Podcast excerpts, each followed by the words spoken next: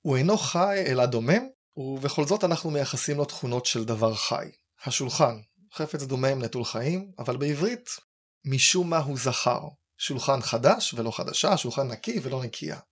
החרב, נשמע, אם היינו, אילו היינו צריכים לבחור לו מין דקדוקי, היינו אומרים uh, זכר, נכון? כלי של... Uh, שדי רחוק מעולם האנשים, ובכל זאת חרב חדה ולא חד, חרב נוצצת ולא נוצץ, כלומר נקבה. מה הופך את השולחן לזכר ואת החרב לנקבה? למה לא להפך, שולחן חדשה, חרב נוצץ?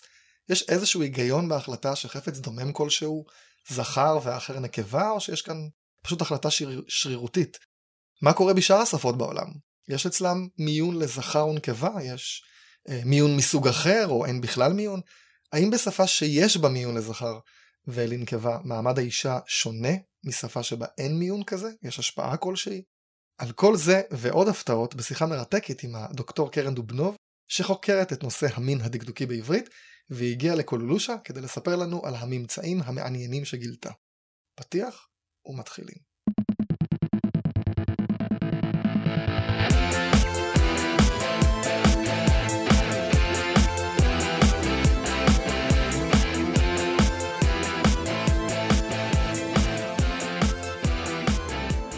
אתם על קולולושה, ההסכת היחיד בעולם העוסק בשפה העברית. אה, אני שמח לארח את אה, הדוקטור קרן דובנו מן האקדמיה ללשון העברית. שלום, מה שלומך? שלום וברכה. אה, הצגה קצרה, תקני אותי אם אני טועה בפרטים. את מזכירה מדעית באקדמיה ללשון העברית, מלמדת לשון ועריכה במכללה האקדמית לחינוך על שם דוד ילין, ואת גם מרכזת את התוכנית.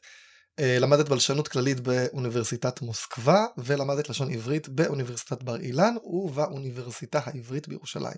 אמת. את פה נכון? נכון. ואת מתמחה בחקר העברית בתקופת ההשכלה ואת חוקרת את ההתהוות של העברית החדשה ובמסגרת המחקר שלך מצאת היגיון מסוים למה זה זכר זה נקבה אף על פי שזה דבר שאין בו חיים ואין לו שום קשר לכאורה לזכר אה, ונקבה ולפני שאני בעצם אני, למה בכלל צריך מין דקדוקי למילים שאין בהם שום קשר למין? זה לא זכר, זה לא נקבה. למה צריך את זה? האמת היא שלא צריך. מין דקדוקי הוא... כבר, כבר תשובה שאני אוהב. ממש לא צריך. זאת, אה, זאת מערכת מיותרת בעצם. הרי כל דבר אחר בדקדוק אומר משהו על, על המילה. נניח אם אתה אומר פועל בזמן עבר, זה אומר, לפחות במקרה הקלאסי, שהפעולה קרתה בעבר, או המצב התהווה בעבר.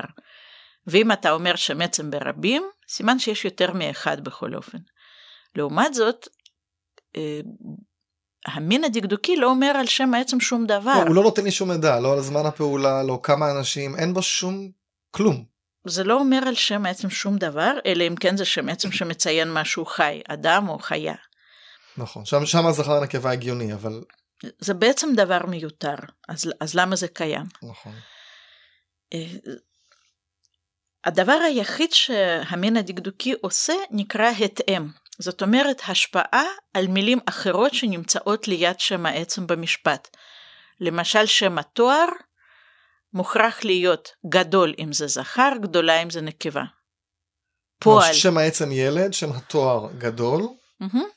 ושם העצם ילדה, שם התואר גדולה. נכון, אבל זה, זה יהיה גם בנוגע למשל לשולחן, אה, זאת אומרת, אתה לא יכול להגיד שולחן גדול או גדולה בלי לבחור אם אתה אה, רוצה את הצורה גדול או את הצורה גדולה. אז היו קובעים שהכל או זכר או נקבה, לא חשוב. זאת אומרת, חסר מין, יש... אה, זהו. רוב זה... השפות הן באמת חסרות מין. וזה הדבר הטבעי ביותר, כי זאת זאת לכאורה קטגוריה או מערכת מיותרת לחלוטין. היא לא אומרת על המילה כלום. כמו באנגלית שאין טייבל ביג וביגה, יש ביג והכל, לא חשוב מה, מה אנחנו מתארים. בדיוק, וזה, וזה לא פוגע בשום דבר, להפך זה מאוד נוח. וכאשר יש מערכת כזאת היא לא מוסיפה שום דבר, אבל כמו כל מערכת דקדוקית, או יותר נכון בתורת הצורות, במורפולוגיה, אה, גם המין הדקדוקי כופה את עצמו על כל השפה. אתה, אתה לא יכול להחליט שאתה מחלק לגדול או גדולה רק באיפה שזה רלוונטי, כמו, למשל בג... פר גדול פרה גדולה, או במשהו, איש גדול אישה ש... גדולה. שבמשהו חי יש, ובמשהו mm-hmm. שהוא לא חי אין. זאת אומרת. בעצם פה מתחילה הבעיה. נכון, יש שפות שלמשל אה, בחרו את כל אה, מה שלא חי לציין באופן אחר. זאת אומרת, לייחד את המין הסתמי השלישי, שהוא לא זכר ולא נקבה, לכל מה שאיננו חי. רגע, תתני דוגמה לשפה שאולי מוכרת, שיש לנו זכר נקבה ומין סתמי, איך זה נשמע? אה, יש שפות כאלה לא מעט, ב, לא, אבל לא בהכרח בצורה שאמרתי, בשפ, בשפות שאני יודעת לדבר אין אה, אה, סתמי בשביל לא חי, אבל, אבל כך זה כנראה התחיל. שפות שיש בהן עד היום שלושה מינים הם למשל גרמנית, כולל גם להג מוכר שנקרא יידיש, לטינית קלאסית, אה, סנסקריט ויוונית, כל, כל שפה אירופית קלאסית וגם רוסית עד היום היא כזאת. איך אומרים בגרמנית גדול וגדולה? אה, טוב, בגרמנית זה לא... וסתמי. זה, זה, זה כבר לא לגמרי מערכת מושלמת. אז עכשיו שפה שאנחנו, תגידי משהו ב... נניח ברוסית אני ברוסית. אגיד את זה כי זה מאוד פשוט. יש לך בלשוי גדול, בלשיה גדולה, ובלשוי מין שלישי סתמי, תגיד, שזה לא... מתאים למשל בשביל חלון וגם בשביל ביצה, אה, ת, אבל, שוב, אבל לא בשביל משהו חי. תגידי שוב בלשוי, בלשיה, בלשוי. אה, זה דומה לנקבה אבל קצת אחר. זה טיפה... דווקא דומה לזכר. דומה יותר. לזכר? אה, דומה, דומה לשניהם אבל לא לגמרי, זה ממש שלוש צורות שונות. שלוש צורות שונות. אה, נו, אז זה הגיוני, למה לא עשו את זה בעברית? טוב, גם ברוסית וגם בגרמנית זה לא מאה אחוז אה, מתחלק לחי זכר, חי נקבה ולא חי, אבל זה באמת היה הגיוני בשפה אידיאלית, ועוד יותר הגיוני אולי לא להסתבך עם הדבר הזה. זאת אומרת, לא לחייב לכל תואר ולכל פועל ולכל שם מספר, במקרה של עברית וערבית ושפות שמיות אחרות, אה, צורה מיוחדת שתלויה במשהו שבעצם לא חשוב בשביל רוב שמות העצם ולא נותן לנו שום מידע, זה רק כופה עלינו סיבוך. וקל וחומר אה, סיבוך למי שלומד את השפה כשפה נוספת. אנחנו יודעים למה זה, זה צץ או שאין לנו זה משהו לשחזר שאנחנו לא יודעים. למה אינני יודעת אבל הדבר הזה שנקרא התאם לכאורה מיותר אה, מצוי בערך בשליש מכל שפות העולם על הכדור, וזה לא תמיד דווקא בא לידי ביטוי בצורת מין זכר או נקבה. זה בא לידי ביטוי באיזושהי חלוקה של כל מכלול שמות העצם לפי המשמעות שלהם. זה יכול להיות מין וזה יכול להיות דבר אחר. לדוגמה, הצורה הפיזית של החפץ. לדוגמה, ביפנית אה, אנחנו סופרים אה, שם מספר עם סיומות מסוימות לפי טיב שם העצם. לדוגמה, אם החפץ שטוח, סופרים אותו באופן אחד, זאת אומרת מוסיפים למילה חמש סיומת מסוימת. ואם החפץ הוא עגול, מוסיפים סיומת אחרת. ואם הוא ארוך, סיומת שלישית. ואם זה צמח, עוד משהו. זאת אומרת, יש חלוקה לכל מיני קבוצות, וואו. ולאו דווקא איך זה משנה את התפיסה קצת. נכון. הדבר הכי מובהק הוא בעצם לא היפנית, אלא לשונות מרכז אפריקה. מקבוצה, ממשפחה שנקראת בנטו. ושם בלשונות כמו קיניה רואנדה או לוגנדה או כל מיני מילים אקזוטיות שאנחנו לא כל כך מכירים, בכלל לא מחלקים את שם העצם לזכר או נקבה, אבל מחלקים להמון קבוצות אחרות. מספר הקבוצות מגיע לעשרות. אה, וזה משפיע לא רק על שם המספר במקרה הזה, אלא כמעט על כל המילים במשפט. כולל תואר, פועל ועוד. וזה מצד אחד לא דומה, מצד אחר מאוד דומה למין הדקדוקי. זה בעצם אותו דבר. אנחנו מחלקים את שמות העצם לפי המשמעות, לאו דווקא לפי תכונת המין, אבל זאת גם עדיין אופציה. עדיין יש חלוקה כלשהי. כן, ומה שזה עושה למשפט הוא צורת המילים האחרות שקשורות לשם העצם. לפעמים גם על שם העצם עצמו ולפעמים לא. בעצם המין הוא אותו דבר. גם בעברית אה, רוב המילים בנקבה יש להם גם צורה חיצונית של נקבה, יש להם סיומת א או סיומת ט, שזה הצורה הקדומה של אותו דבר. נגיד ילד ילדה הוספנו א. נכון, או, או גם מילים שהם לא מן החי. כתב, כתבה. נכון, ואז זה משפיע על כל מה שהשם קשור אליו בתוך המשפט, למשל גדולה, כתבה, זאת ולא זה, היא ולא הוא, שלוש ולא שלושה. עכשיו, אז באמת דיברת שהכלל הגדול בעברית, שמה שלא מסומן, לא מסומן הכוונה, אני לא מוסיף לו ה או תו, הוא. זכר, אני מדבר בגדול. בגדול. וכשיש הוספה של ה או תו, בדרך כלל, נקבה. אבל יש לנו חריגים, כמו אבן, לא מסומן, אין, זה לא אבנה או זה לא אבנת, עדיין זה נקבה, חרב, כמו שאמרתי בפתיח, שזה. בכלל נשמע הכי גברי בעולם, חרב, סכין, טוב כן. סכין זה, לא, סכין זה כן, סכין זה זכר ונקבה. עין. למה החריגים האלה בעצם? שיהיה מסודר. אם יש סיומת נקבה, אין סיומת זכר. טוב. רגע, וגם נדבר על למה בכלל הצורה הלא מסומנת היא זכר, למה, למה הזכר הוא ברירת המחדל. אבל שנייה, לפני ברירת המחדל, למה, למה החריגים האלה של אבן וכולי, שזה נקבה, בלי שזה מסומן? טוב, שאלת פה הרבה שאלות ואנחנו נצטרך להפריד ביניהן. לנו זמן. אה, יש פה באמת דברים של עומק. בשביל ההתחלה אנחנו צריכים להשוות את העברית של היום, העברית החדשה, לעברית הקדומה.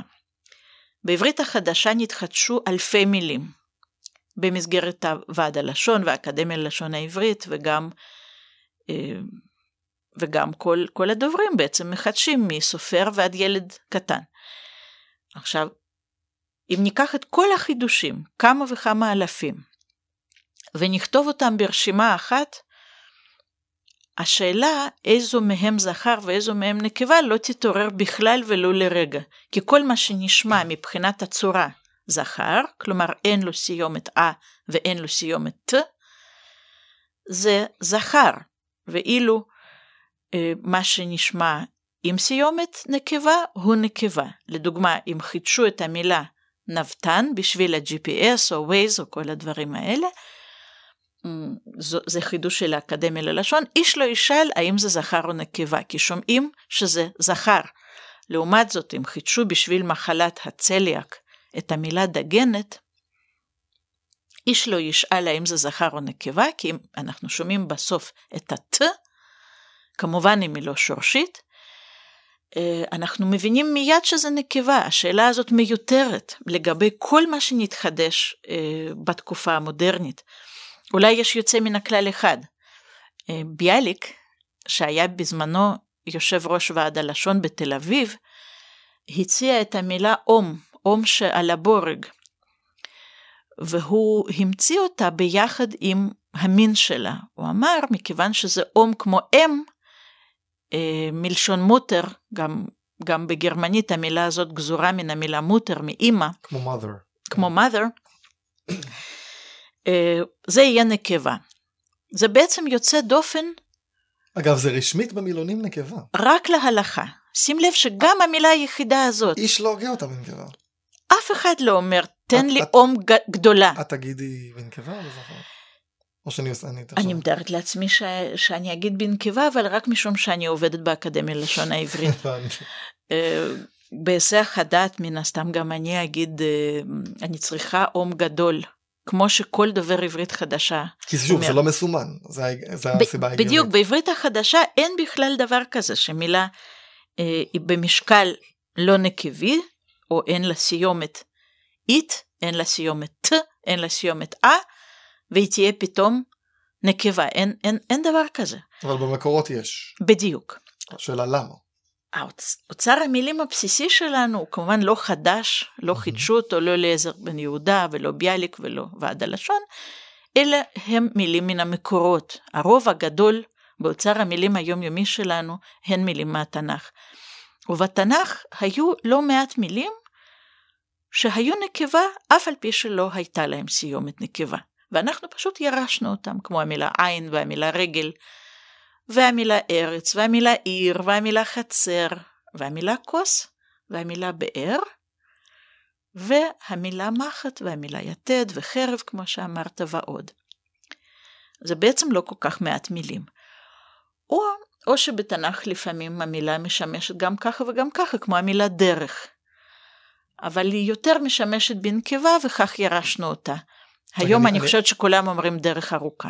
נכון. רגע, אבל אם כבר אמרת על מילה זכר או נקבה, אני חייב לתת כאן איזושהי אנק, אנקדוטה אה, נחמדה. יש באותו פסוק זכר או נקבה על, על רוח, כתוב במלכים על אליהו הנביא, ויאמר צא ועמדת וער לפני השם, והנה השם עובר, עכשיו וככה כתוב, ורוח גדולה, נקבה, וחזק, זכר, מפרק הרים ומשבר סלעים, כלומר, גדולה זה נקבה, חזק ומפרק אה, זכר. על רוח באותו פסוק, תופעה מאוד מאוד מעניינת, יש עוד כמה כאלה על מחנה ו... ועוד. האמת שזה לא כל כך נדיר. כן, אז, מה, אז למה באמת בתנ"ך, במקורות הקדומים יותר מוצאים מילים לא מסומנות והן עדיין נקבה? טוב, אם אנחנו מסתכלים על כל השפות שיש בהן מינים או חלוקות אחרות, כמו שאמרתי, לפי משמעות שם העצם, כן, כן. זה יכול בעצם להתרחש בשתי דרכים, או לפי הצורה, כמו אצלנו עם הסיומת, או לפי המשמעות. ובהרבה שפות יש גם מזה וגם מזה. בשפות שמיות כמו העברית והערבית, העניין הצורני הוא השולט, הוא העיקרי. הצורני הכוונה אם יש ה או ת כן, וכולי. כן, אבל בעצם אנחנו טיפוס מעורב, יש לנו גם אה, קריטריונים של המשמעות בשפות שמיות קדומות, בנוסף, מה זה אומר? מלבד, מלבד העניין הצורני. זאת אומרת, אה, שתכונות, המשמעות של שם העצם עשו, היו עשויות בעבר רחוק לקבוע את המין שלו, ולא רק הצורה. לדוגמה, אה, חלקי ארץ, דווקא מאוצר המילים הקדום והבסיסי והמרכזי, נוטים להיות בנקבה. שים לב, יש לנו פה מילים שהמשמעות שלהם דומה, יש לה מכנה משותף. ארץ, עיר, כיכר, חצר, דרך. כל אלה בנקבה שהן לא מסומנות כנקבה. נכון, ואפילו המילה אורך בעברית הקדומה היא בעיקר נקבה. אורך? היום, היום אנחנו אומרים אורח חיים בריא, אבל לאו דווקא כך היה בתנ"ך, היה שם גם אורך בנקבה. Mm-hmm. ואנחנו רואים שמה שמשותף כאן הוא המשמעות, שזה חלקים של אדמה. יש לנו פה ארצות, ערים אה, וחלקים יותר קטנים אז כלומר המשמעות, של שטח. המשמעות כאן הייתה יותר חזקה מה, מהצורה בעצם. נכון, אנחנו בעצם רואים כאן שבאיזושהי תקופה קדומה, אולי כשהשפות השמיות עוד היו יותר קרובות זו לזו, לפני כמה אלפי שנים, אה, כמה משמעויות ספציפיות בהם נטו לקבוע את מין הנקבה.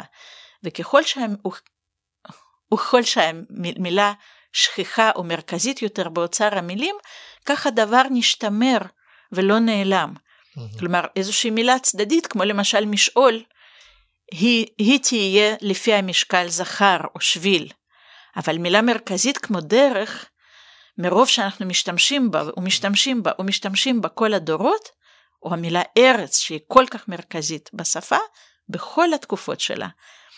העיקרון הקדום הזה נשמר ולא נעלם, ודווקא המילים האלה עדיין נקבה. זאת קבוצה אחת. אז דיברנו י... על חלקי ארץ שהמשמעות, משמעות חלקי ארץ, נקבה, מה עוד באמת? חלקי גוף. תקשיבי זה מרתק. ממש. אני, אני מהעננים, תמשיכי. חלקי גוף. אני בעננים כבר שש שנים. זה חידוש שלך, נכון? אה, לא בדיוק, הדברים האלה כתובים כבר בספרי דקדוק אה, של המקרא, כמו גזניוס, ז'ואנו מוראוקה, מי שלומד לשון או תנ"ך מכיר את הספרים כן, האלה, הם נכתבו במקור בלשונות אירופה, והיום תורגמו אה, לאנגלית, חלק, חלק מהם גם לעברית, וכל מי שלומד תנ"ך או, או עברית של תקופת המקרא, לומד את הספרים האלה בעל פה, אז יש שם כבר קצת כיוונים. כיוון כזה. ש... אבל את ריכזת את זה למשהו יותר... אה, אני עשיתי את זה בנוגע לעברית, אבל בעצם זה דבר טוב. כנראה משותף לכל השפות השמיות. אה. אה, עשיתי את זה קצת יותר מסודר בנוגע לשפה אחת, אבל יש פה מגמה משפחתית שמית, חלקי בער... גוף. גם בערבית חלקי ארץ זה עדיין יהיה נקבה. נכון, גם אם המילה היא אחרת לגמרי, למשל דרך בערבית זה טריק, ו- ולא משהו שדומה לדרך. ועדיין נקבה.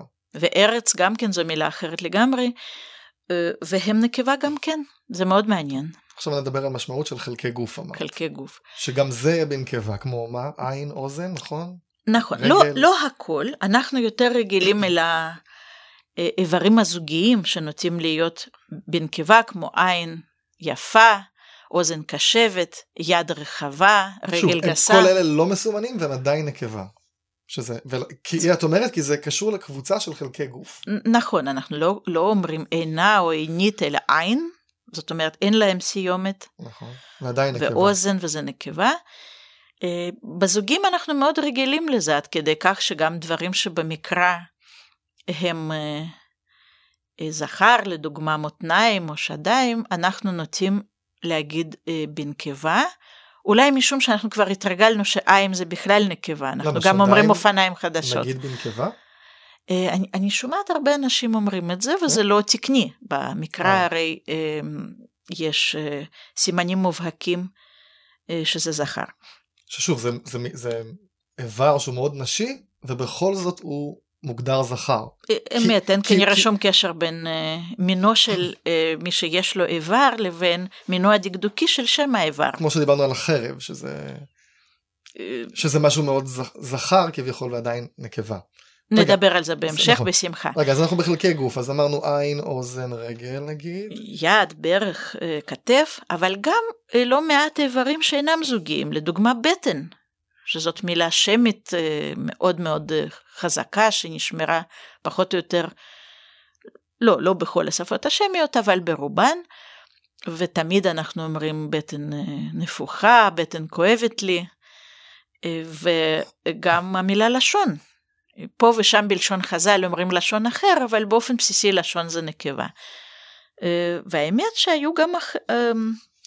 אחרים, לדוגמה בלשון חז"ל, כבד היה נקבה וזנב היה נקבה, ועוד חלקי גוף. אז זאת, זאת בעצם הקבוצה הגדולה ביותר של שמות עצם לא מסומנים, שנוטים להיות נקבה.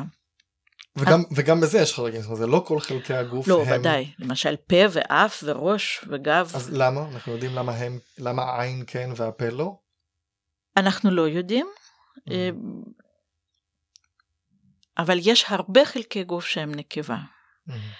האמת היא שיש מחקר דווקא על ערבית ללהגע של בלשן אה, אירופי ששמו סטפן פרוחשקה, אה, שעשה השוואה בין הרבה מאוד להגים של ערבית ממרוקו ועד אה, בבל וגם, וגם בארץ ישראל, וראה שאפילו מילים אה, כמו ראש ולב, שאנחנו כל כך לא רגילים לראות אותם בנקבה, המילה רס והמילה קלב, פה ושם גם הם בנקבה. זאת אומרת, יש איזושהי מגמה כללית לחלקי גוף להיות נקבה, אבל לא לכולם.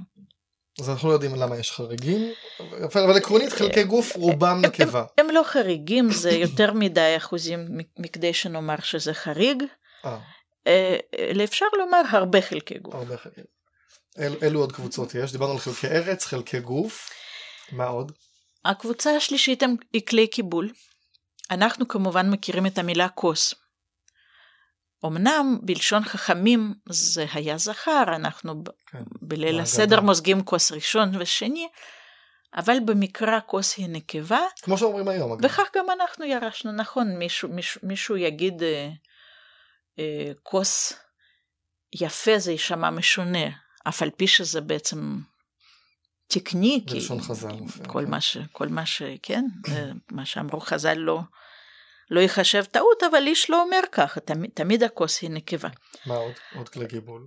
אה, בתנ"ך זה היה יותר רחב. בתנ"ך אנחנו פוגשים אה, סיר בנקבה פה ושם, וכד, כד הקמח. נעמי שמר אה, אומרת כד הקמח לא תכלה, אבל בספר מלכים במקור זה לא תכלה. מכל מקום זאת כד בנקבה, והיום אנחנו לא רגילים לזה, אנחנו אומרים כת קטן שמונה ימים שם לא נתן. כי בלשון חכמים זה עבר לזכר? כבר במקרא זה גם 아, אה, וגם. זאת אומרת, אנחנו רואים גם ככה וגם ככה. מה אנחנו בעצם למדים מזה?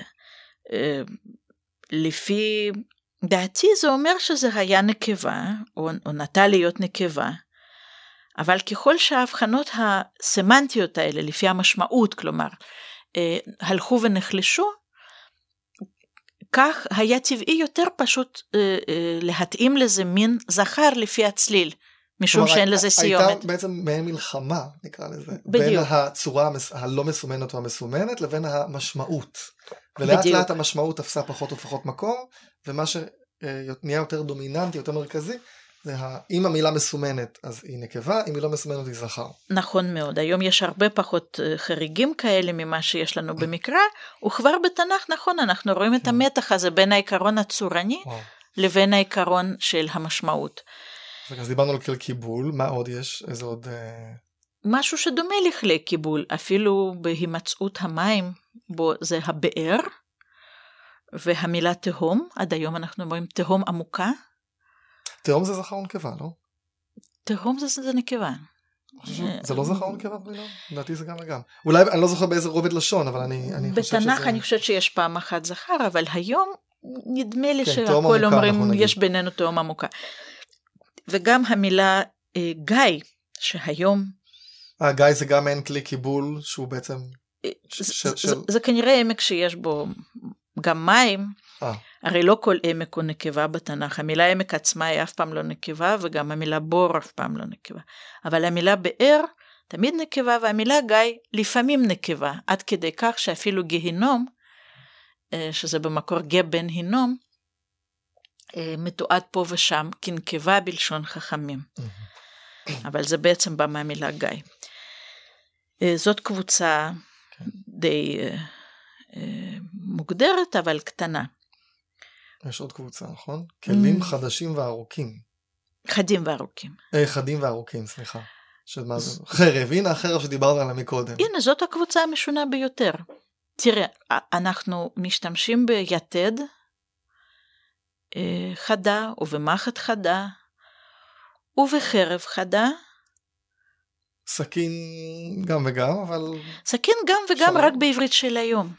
שים לב שהעניין של סכין התגמש רק בדורות האחרונים. במקרא זה- יש סכין פעם אחת, כתוב בסין, ושם אתה לא יכול ללמוד מהפסוק אם זה זכר או נקבה. אני טוענת שזה נקבה, אבל אין לנו שום הוכחה לזה. בלשון חכמים סכין זה נקבה. זה אפשר גם וגם, איפה צצת גם וגם? אותו תהליך בדיוק. מאחר שהצורה שלו לא נקבית, זה כלי עבודה על משקל אה, פטיש ולפיד, אה, עם הדגש, אין פה לא אה ולא ת. המילה סכין היא לא שכיחה כמו המילה דרך, והיא לא שכיחה כמו המילה עין. והיא כנראה אפילו, אני לא אגיד שהיא פחות שכיחה מהמילה חרב, אבל איכשהו המילונים המודרניים מתירים סכין בזכר, זה כנראה כבר נעשה כי- נורמה. כי מה, כי אנשים התחילו, לפי, לפי הגיגיון הזה, ככל שיעברו השנים כנראה לאט לאט מהמם. נשמע יותר, את הצור, הצורה תשתלט ולא המשמעות, ואז הרבה דברים יהיו אפשר גם וגם, כי... עקרונית כן, אלא שכבר עכשיו יש לנו מספר מילים מאוד מצומצם מן, ה... מן העבר הקדום הזה של חלוקה לפי המשמעות. אה, נתקבעו בצורה הזאת מעט מאוד מילים לעומת מה שהיה. עדיין כמה עשרות. אני לא יודעת מה יהיה אחר כך, אבל סכין באמת זזה רק בתקופה המודרנית. מודרנית? וכל אה, המילונים המודרניים מאשרים את התאמתה גם בזכר. טוב, אז דיברנו על כלים חדים וארוכים, יש גם את מחט, נכון? ו... יש גם את מחט כמובן, אף, עוד- אף עוד, אחד אה, לא קונה מחט חדש, רק חדש. חדשה. יש גם את, את, איתני הטבע. איתני הטבע זאת קבוצה קטנה מאוד, אולי נובעת מן התפיסה המיתולוגית של הקדמונים, שמונה בסך הכל כמה מילים, השמש ואש, רוח וכיווני הרוח, כמו למשל אה, צפון ותימן, שהיו בתנ"ך נקבה, כגון אומר לצפון תני אה, ולתימן אל תכלאי. היום אנחנו נוסעים לצפון הרחוק או לצפון הקרוב, ואיננו חושבים שזה נקבה. רגע, עכשיו, מה שבעצם עכשיו עשינו, חילק לקבוצות, ואמרת הקבוצה הזאת, המשמעות שלה... אה, קובעת את מינה. את, את מינה. מהמם. עכשיו אני אשאל אבל, כל החלוקות האלה הן יפות והן באמת מדהימות, אבל למה חלקי ארץ יותר מתאים שהמשמעות תהיה נקבה? מה נקבה בארץ עיר כיכר חצר דרך? מה נקבה ב... זאת אומרת, למה דווקא נקבה? למה? הבנת את השאלה שלי? כן, אה, שיגידו שזה זכר, אין בעיה, כל אלה חלקי ארץ, כל אלה חלקי גוף, אבל זכר. למה, למה נקבה? מה נקבה בהם? טוב, אה, לפני שאנסה לומר מילה או שתיים על זה, זאת שאלה מאוד קשה, אה, אני רוצה שוב להסתייג ולומר שלא גיליתי פה את אה, אמריקה, זאת אומרת, יסודות החלוקה יש כבר בספרי דקדוק קלאסיים. Mm-hmm. אני רק סידרתי את זה קצת יותר, ובהשוואה לתקופות שלאחר המקרא בתולדות העברית, החלוקה עצמה היא באמת לא, לא איזו הברקה שלי. Mm-hmm, בסדר. זה חשוב. אמ, עכשיו למה? למה דווקא... למה חלקי ארץ הם נקבה ונניח בגדים הם לא? כן. או צמחים, עצים למיניהם ושיחים הם תמיד זכר. כן. כמובן, אלא אם כן יש להם צורת נקבה אה, חיצונית עם הסיומת. זה, זה בצד, כן? אה, יכולות להיות פה כמה השערות. טבעי מאוד כאן לפנות לשפות שהן קרובות של השפות השמיות, אבל קרובות טיפה יותר רחוקות, לראות מה קורה בהן. אה, במחקר מקובל לדבר על השפה הגדולה, המשפחה הגדולה של שפות שנקראת משפחה אפרו-אסיאתית, שכוללת שפות שמיות ועוד כמה קבוצות. הקבוצה הברברית, מוכרת לנו קצת. משפתם של עולים ממרוקו, גם משמות המשפחה שלהם, והקבוצה הצ'אדית, וגם מצרית עתיקה, וקופטית שהיא אה, קרובתה העיקרית, אה, ועוד כמה שפות של צפון אפריקה, שהן לא שמיות. אבל משפחה רחוקה. אבל, אבל בדיוק, בני דודים רחוקים. מה קורה שם? מה קורה שם? שם אנחנו רואים בעיקר קרבה בין רעיון של להיות קטן לבין נקבה. אגב, מה שמאוד חשוב שגם שם, בכל השפות האפרו-אסיאתיות, בלי יוצא מן הכלל, יש חלוקה בינארית, זאת אומרת, לשתי קבוצות, זכר או נקבה. ואף לא באחת מהן אין אה, ריבוי קבוצות, כמו שיש במרכז אפריקה למשל. ו- וזה חשוב מאוד, כי אחרת היינו יכולים לומר, טוב, בשמיות יש שריד של חלוקה סמנטית, זאת אומרת לפי משמעויות יותר מעניינת, אולי הייתה קבוצה של חלקי ארץ והייתה קבוצה של אה, כלים כאלה והייתה קבוצה של אברי גוף, ולאט לאט זה הצטמצם לשתי קבוצות, זה דבר רגיל, אנחנו מכירים שפות שהיו בהם שלושה מינים, ועכשיו יש שניים, או אין בכלל, כמו באנגלית. אה, זה תהליך נורמלי, אז גם פה קרה משהו כזה, אז לא. כי גם בקרובות הכי רחוקות שלנו יש שתי קבוצות בדיוק, לא שלוש ולא אחת ולא אפס. טוב, אפס לא יכול להיות, קבוצה אחת חייבת להיות, אחרת לא יש שם עצם. ובכן, אה, בכולם יש זכר או נקבה, ויש איזשהו רעיון של להיות קטן ביחד עם להיות אישה. האם בשפות השמיות יש אותו דבר? האם למשל חלקי ארץ הם נקבה משום שהם חלקים, הם חלק משלם, אז זה משהו יותר קטן. אה. או חלק גוף שהוא חלק. הבנתי. אולי. אולי. אולי, אבל אה, זה לא כל כך מסתדר עם כל הקבוצות. חייב להיות כאן משהו מיוחד לקבוצה השמית, יותר משוכלל ויותר ספציפי. ההשערה שלי, אה, אינני יודעת במאה אחוז אם היא נכונה, שזה קשור לסוג של קניין. קניין זה דבר שיש לנו. לפעמים יש לנו דבר קבוע. הדבר הקבוע ביותר שיש לנו הגוף שלנו, חלקי הגוף. ויש דברים שהם נחשבים מבחינה תרבותית לקניין קבוע, למשל אצל השמים היה מאוד חשוב עניין של ארץ ונחלה. זה היה קניין קבוע, והמכירה או ההעברה שלו הייתה מסובכת. ואישה כמובן היא קניין יותר קבוע מאשר בגד, או איזשהו חפץ אחר, כמו אבל זה קשור בתפיסה הגברית את הנשים, כלומר, אה, האישה היא קניין שלי כחפץ קבוע. בפירוש, בפירוש מדובר בחברה פטריארכלית קדומה מאוד, אה, עם, עם פחות נטייה להחליף נשים אולי, אבל אה, אני לא רוצה להרחיק לכת עד כדי כך, אני חושבת שזה קשור לקניין קבוע. אז רגע, אני עובר על הרשימה. חלקי ארץ, את אומרת שזה חלקי ארץ וחלקי גוף. עניין קבוע, חלקי גוף. וחלקי גוף, זהו. 아, אלה, אלה הדברים ה... אה, כלי קיבול וזה עוד לא ענינו ביותר. על זה. למה כלים חדים וארוכים זה... טוב, כלי קיבול זה יחסית פשוט, זה אולי איזושהי מטאפורה די פיזיולוגית. אה, זה מובן ולא צריך להיכנס לזה, ואילו כלים חדים וארוכים לא מסתדרים עם זה בשום פנים. כן. זה סיפור מסובך. כן, כן. אה, ולא כל כך קל לפענוח. לפענוח. וגם, הבנתי. אז לא, לא יודעים כל דבר להסביר מה זה קשור דווקא לנקבה. אפשר לנסות. אפשר לנסות. מתברר שבכל מיני תרבויות קדמוניות, יש היום, הרי גם היום יש חברות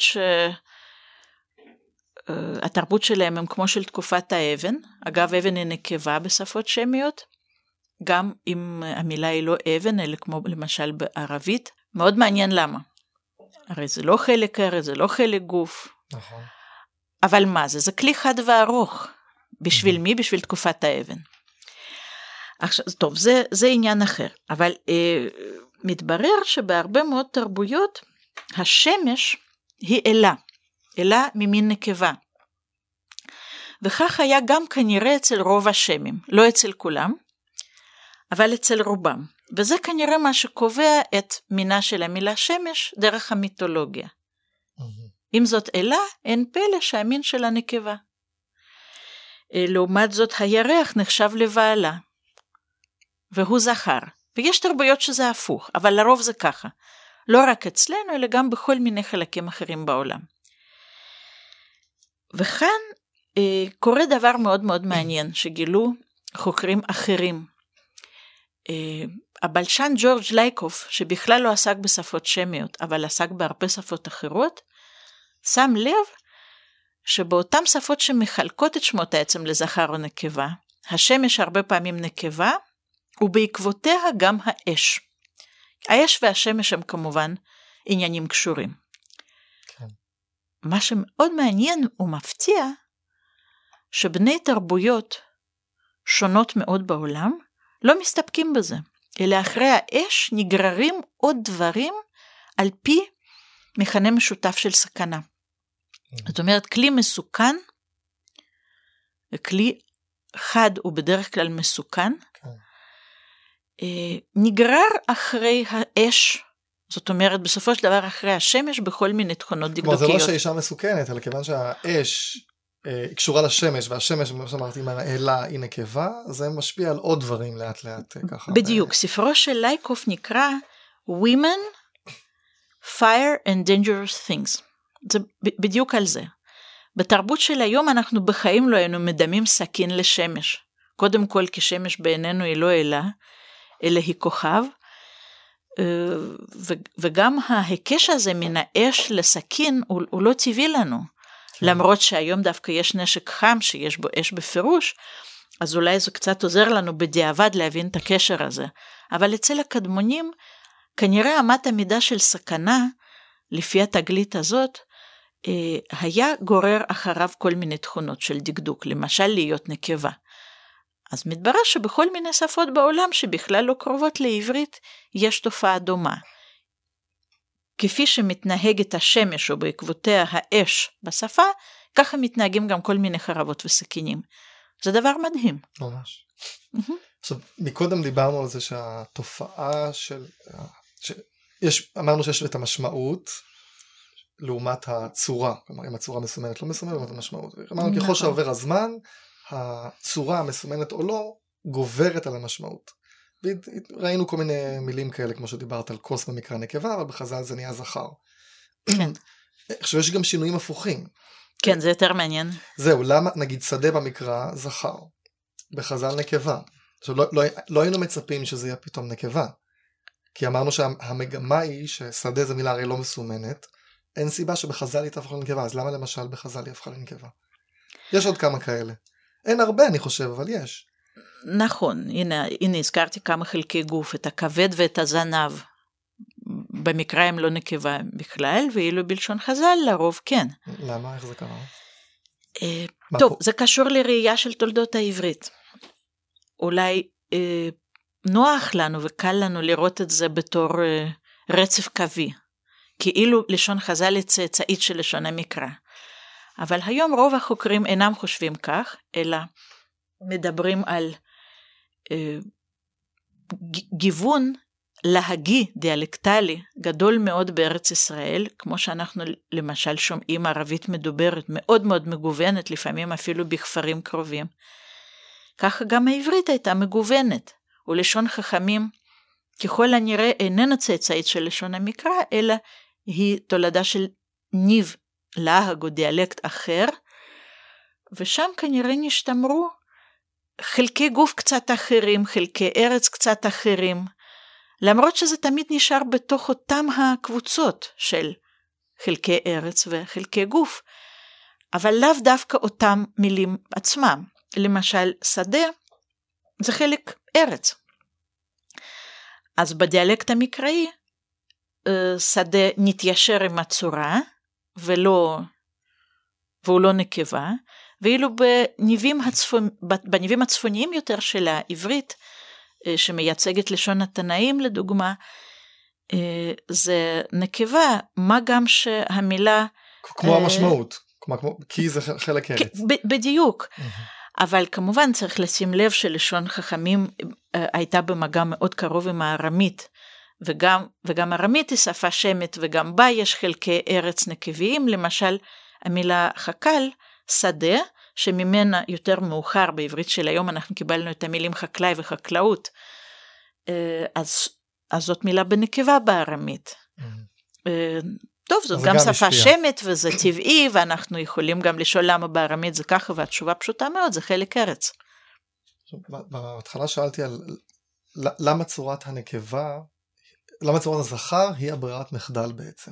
Mm-hmm. ואם יש קשר בין העובדה שבעברית, או בשפות שמיות, ברירת המחדל היא זכר, כי כן. הוא לא מסומן, לבין מעמד האישה. כלומר, איך תופסים את האישה, או...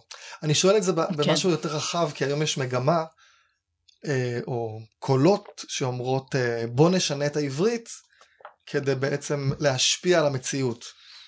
אה, אבל, אבל רגע, אז גם פה יש mm-hmm. שתי שאלות, אז שאלה ראשונה, יש, יש, יש שפות שצורת ברירת המחדל היא נקבה ולא זכר? פה ושם. לא, לא בכל המערכת הדקדוקית, אלא בפינות מסוימות בתוכה. כלומר, זה אגב, בקצת גם לשנות אגב, וגם... גם, בעברית. לא כל ברירת מחדל היא זכר, אלא רוב המקרים כן, אבל יש מקרים שלא. למשל שם המספר. אנחנו הרי אומרים שלושה, את הצורה הארוכה עם התוספת כן, הכאילו נקבית דווקא לזכר. וזה חלק מהסיפור, מהסיפור שאנשים מתבלבלים, כי פתאום זה נהיה הפוך. הזכר מוסיפים לו ה', ארבעה, חמישה, ואצל הנקבה זה חמש, שש, וזה מבלבל קצת. נכון, בתור אשת אה, תקן אה, הייתי גם מתקנת את בנותיי, ואחת מהן מוכשרת בשפות, שתיהן מוכשרות בשפות, אבל אחת מהן אה, אמרה לי בערך בגיל שלוש, שאמא זה לא הגיוני. כן. או שהיא אמרה את זה אולי בצורה אחרת, היא אמרה, זה, זה, זה נשמע הפוך. אז בעצם אז... אין, אין שפה שהכל אצלה, או כמעט הרוב, הנקבה היא ברירת המחדל, נכון? אינני נכון. מכירה. לא מכירה. פינות פה ושם, למשל את, זה, זה יותר קצר מאתה, אז גם ניקח את העברית כן. גם שם. כן, אבל אלה באמת, כמו שאת אומרת, דוגמאות אחדות. אה, כן, וגם, וגם אם יש אה, אה, מרחב יותר גדול לנקבה כברירת מחדל, כמו בכמה שפות אפריקה, למשל בשפת מסאי, אני לא יודעת אותה בכלל, אבל קראתי במחקרים שיש שם לא מעט אה, צורות אה, נקבה בסיסיות, יותר ממה שיש בשפות שמיות, ודווקא צורת הזכר היא הנגזרת, היא היותר ארוכה, היא זאת שצריכה תוספת, ומעניין שזה בכלל בכלל לא קשור ל... אה, לחברה, למצב החברה. זאת חברה מאוד פטריארכלית שמדברת בשפה הזאת, זה בקניה, בטנזניה, במקומות אה, שמעמד האישה הוא באמת אין הוכחה שיש... לא מעורר קנאה. אין הוכחה שיש הלימה בין אם השפה היא הזכר או בת המחדל או האישה או, האישה, או הנקבה לבין המצב בשטח. כנראה מבחינת ההיסטוריה הראשונית כן. אה, אחרת זה היה ברוב השפות הפוך, זאת אומרת, הנקבה הייתה ברת המחדל. אם, אם רוב החברות הקדומות היו מטריארכליות, זאת אומרת, עם האישה במרכז, mm-hmm. ככל הנראה זה היה הפוך, אבל מה שיש היום, כל השפות שאנחנו מכירים, אה, הם תולדה של התפתחות ארוכת שנים. יש בלשנים שחושבים שכל השפות באו משפה אחת, ויש כאלה שחולקים עליהם. אבל מכל מקום, כל מה שאנחנו מכירים הוא תולדה של התפתחות של אלפי שנים. אה, אנחנו יכולים רק לשער איך זה נוצר מלכתחילה. אבל מה שיש עכשיו לא מראה שום התאמה בין מעמד האישה לבין אה, כל מיני עניינים דקדוקיים של זכר ונקבה. אז, אז אתה שואל על האם אפשר לשנות? אני, זאת... אני שואל אם mm. יש, יש רצון לשנות כדי להגיד בואו נשנה את השפה וזה ישפיע על המציאות. את בעצם אומרת שאין, שאין הוכחה כזאת. אני מבין אותך נכון? אה, בהחלט. אה, בהחלט מה? אין שום, אין שום, הוכחה כזאת. אין שום הוכחה כזאת. הרי יש לנו שפות שאין בהן מין דקדוקי בכלל. אה, ועדיין מעמד האישה הוא נמוך. חל...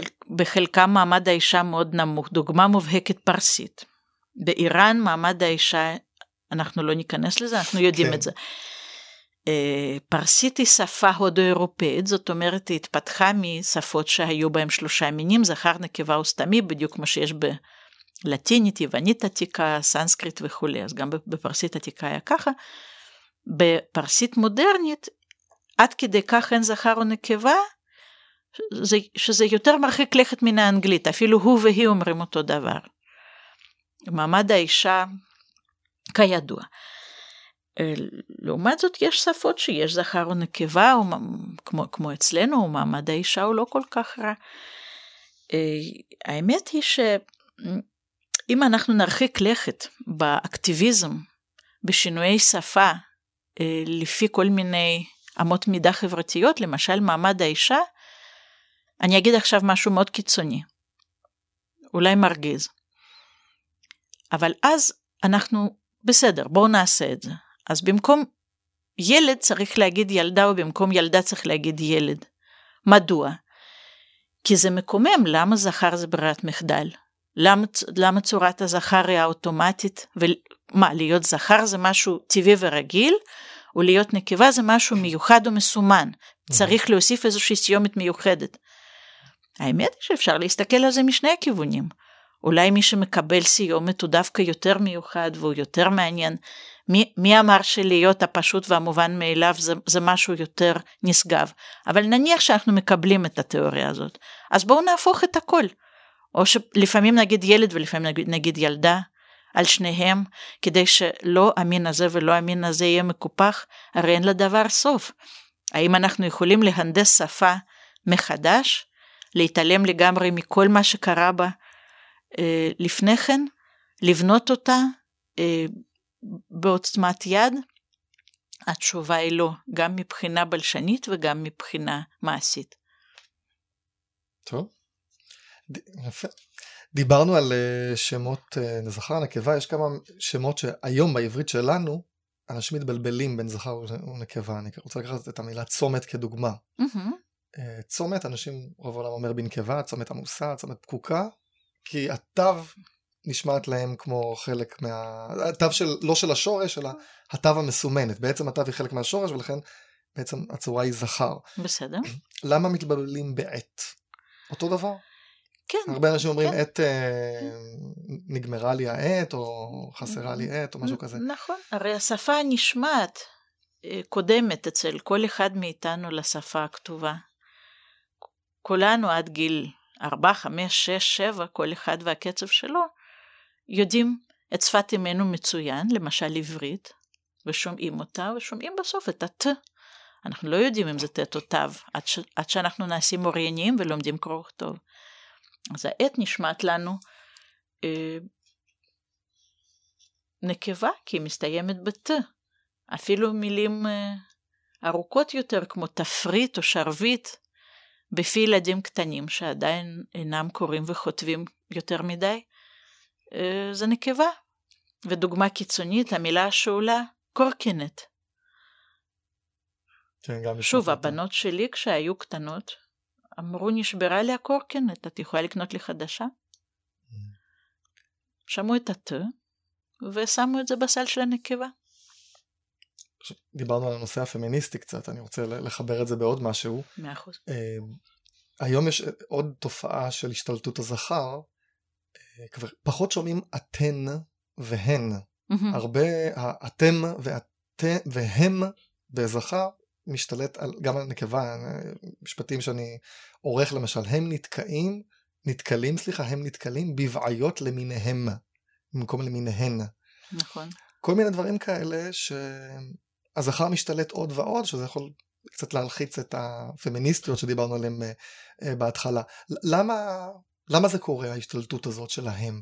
גם אני שומע נשים שאומרות, אה, אה, קדימה זזים או משהו כזה, חבורת בטח, נשים. בטח. ולא אומרים זזות. כלומר, פתאום זה נהיה הולכים, לא אומרים הולכות. יאללה הולכים, לא- ודאי. למה, למה זה קורה, ההשתלטות הזאת של הזכר? שתי סיבות. בנוגע לסיומות, אתם ואתן, אני חושבת שכל אימא שיש לה רק בנות תגיד, אתם נהדרות. אם מישהי אומרת אתן... זה ממש אדרוגינוס, אתם נהדרות, אבל זה באמת אומרים את זה. למה? אני חושבת שאומרים רק ככה, או בעיקר כן. ככה. למה? איך זה קרה פתאום? על האתן הזה, מה קרה לו? טוב, זה, זה עניין של צליל, זה עניין די פשוט, כאשר אה, היצור נ או מ נמצא בסוף מילה, בעצם קשה להבחין ביניהם, שניהם יצורים אפיים, זאת אומרת, נכון, הם יוצאים לנו דומה. מהאף, אנחנו חוסמים את הפה, במקרה של מ' עם השפתיים, או במקרה של נ' עם הלשון, mm-hmm. והאוויר זורם דרך האף. זאת אומרת, יש משהו משותף, מאוד דומה בין לשני היצורים האלה, במיוחד כאשר הם נמצאים בסוף מילה. בעצם צריך ממש לחדד את האוזן בשביל לשמוע אם, האמר, אם האדם אמר אתם או אתן, וזה לא חדש. הרי גם בלשון חז"ל אנחנו רואים את הסיומת אם והסיומת אין. יש אפילו בתנ"ך לקץ הימין. נכון. יש כל מיני נכון, כאלה. אבל במשנה מילין, יש המון. לפעמים נכון. באותה משנה יש פעם מברכים או פעם מברכין. קורין. אה, נכון, ויתרה מזאת, אפילו המילה אדם בכתבי היד שלהם משנה כתובה, הרבה פעמים אדן, ו, וסביר להניח שבשביל חז"ל עצמם זה לא היה כל כך משנה, הם הגו משהו מן האף, משהו באמצע כזה, דומה, דומה, וגם אנחנו, כי הדברים האלה פשוט דומים, ובסוף המילה הם דומים במיוחד. מה עם יאללה זזים? בעניין של יאללה זזים זה סיפור אחר. אה, כמו שאולי כבר אה, פה ושם הדגמנו, מן השפות האירופיות, אה, התחום שבו המין הדקדוקי קובע וחשוב הולך ומצטמצם. גם, גם בעברית הזכר והנקבה עם, עם התפתחות הלשון רלוונטי לפחות מקומות בשפה. לדוגמה, אה, בעבר רחוק מאוד, כנראה בתקופה קדם תנכית, היה הבדל בעבר בין אה, הם לבין הן. למשל, כשאנחנו קוראים בתנ"ך, בנות צעדה עלה שור, שור כנראה הכוונה בנות צעדו אבל בנקבה. כן, כתוב שם צעדה בה' בסוף, כשבעצם, וזה בנות זה רבים, ולכן בעצם הכוונה ל... זו, זו הייתה צורת הרבים. זה מה שהחוקרים אומרים, זאת, זאת ההשערה הראשית לגבי פירוש הפסוק הזה. Mm-hmm. וגם בעתיד היו אומרים הצאן יחמנה. בעצם היוד מתאימה לגוף שלישי, כי אנחנו אומרים הוא ילך, הם ילכו, אז למה פתאום בנקבה רבות זה תלכנה? נכון שגם בנקבה יחידה זה תלך. תלך. זו, זו גם, זאת שאלה בפני עצמה. אבל כבר בתנ"ך אנחנו רואים רק שרידים להבחנה בין זכר לנקבה אה, בצורות אה, כאלה של גוף שלישי בעבר וגוף שלישי בעתיד. דוגמה יותר מוכרת זה הדוגמה של באמת אה, תלכנה בשביל נקבה לעומת ילכו בשביל זכר.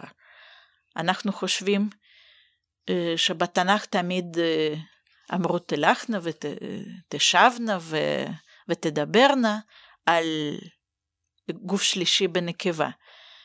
אבל בעצם אה, כבר בתקופת בית שני אנחנו רואים אה, לפעמים שמדברים כמונו, וכל הנשים ייתנו יקר לבעליהן למגדול ועד קטן, ולא וכל הנשים תיתנה, כמו שהיינו מצפים בתנ"ך, כמו שהוא צריך כביכול להיות.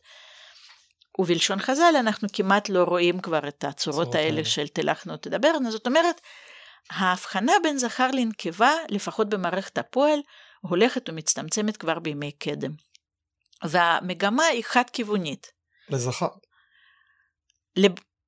לצורה הלא מסומנת. הלא מסומנת. כן, לצורה, זה אומר לצורת שעוד הזכר. איקס שנים אולי זה יהיה התקן להגיד אה, יאללה זזים גם אה, קדימה זזים לנשים? טוב, אני לא בטוחה שזה טעות גם עכשיו, אבל יכול כן? להיות... לא טעות להגיד אה, זזים ולא זזות? אנחנו זזים? לא, לא? לא יודעת, כי התחביר הזה הוא מאוד סתמי, הוא גם יותר אה. מאפיין את לשון הדיבור, לפחות את כן. הלשון הכתובה, אז טוב, אבל קשה- הדרך קשה- מפה לשם היא די קצרה. נכון מאוד. השאלה היא אם זה יר, י- ירחיק ויעמיק, ואנחנו כבר לא נגיד אה, בין אנשים שאנחנו מדברות, אלא אנחנו מדברים. בחלק מהמבנים זה כבר עכשיו קורה. השאלה אם זה יקיף את כל השפה, אם, אם צורה כמו מדברות, הולכות, אה, יפות, פשוט תיעלם. ייתכן מאוד, כי זאת, בגדול זאת המגמה, השאלה כמה זמן זה ייקח, זה יכול לקחת מאות שנים. אבל כן, זה הכיוון. הנה, ככה נעלם המין הדקדוקי באנגלית, וכך נעלם המין הדקדוקי בעוד שפות. או הצטמצם משלושה לשניים, אז כנראה גם אנחנו בדרך לשם. שאלה באיזה קצב. טוב. למה לא? זה בכלל לא קשור לפמיניזם, אולי להפך. להפך, אולי, אה, זה- אולי זה טוב לפמיניזם. שאין הבדלים, שפשוט הכל אותו דבר. כן, שהם מתבטאים בדברים אחרים ולא בדקדוק. טוב, האמת יש עוד הרבה הרבה נושאים שאפשר לדבר עליהם, אה, אבל הזמן קצר, אז אנחנו נסיים כאן, אפילו שבאמת תכננתי עוד אה, דברים אה, מרתקים, למשל על אה, שמות בעלי חיים, כשיש, אני יודע, איך אומרים בגמל שלמה בנקבה, דולפין, זה, זה, איך אומרים, צפרדע, כן. כל מיני כאלה. דולפינה זה פשוט, עם הצפרדע שתכף הופכת לנסיך זה מסובך יותר. כן, אז יש ועוד כל מיני דברים. טוב, יש עוד תופעות, אבל תם לנו הזמן. תודה רבה, גמור. היה מרתק, זה נושא פשוט מדהים, כל הכבוד לך. אפילו שאחרים כתבו לפנייך, לא חשוב, סידרת לנו את זה יפה בעברית, זה חשוב בפני עצמו, אני מאוד מאוד מודה לך, תודה רבה. תודה גם לך. אה, אני מזכיר שהפרק אה, נוסף על העובדה שהוא עולה ביישומונים שבהם שומעים את ההסכתים, באתר שלי, אתר לשוניאדה, אני גם אה, מוסיף עוד הרחבות למטיבי לכת בנושא של הפרק, מי שרוצה להרחיב שייכנס לאתר. ואתם מוזמנים להצטרף לקבוצת הפייסבוק של קולולושה, חפשו בגוגל קולולושה, אפשר לדון בהסכת ובכלל בענייני לשון. תודה רבה לך שוב, תודה רבה לכם המאזינים. אני ירעם נתניהו מאולפן מטח, המרכז לטכנולוגיה חינוכית. להישמע.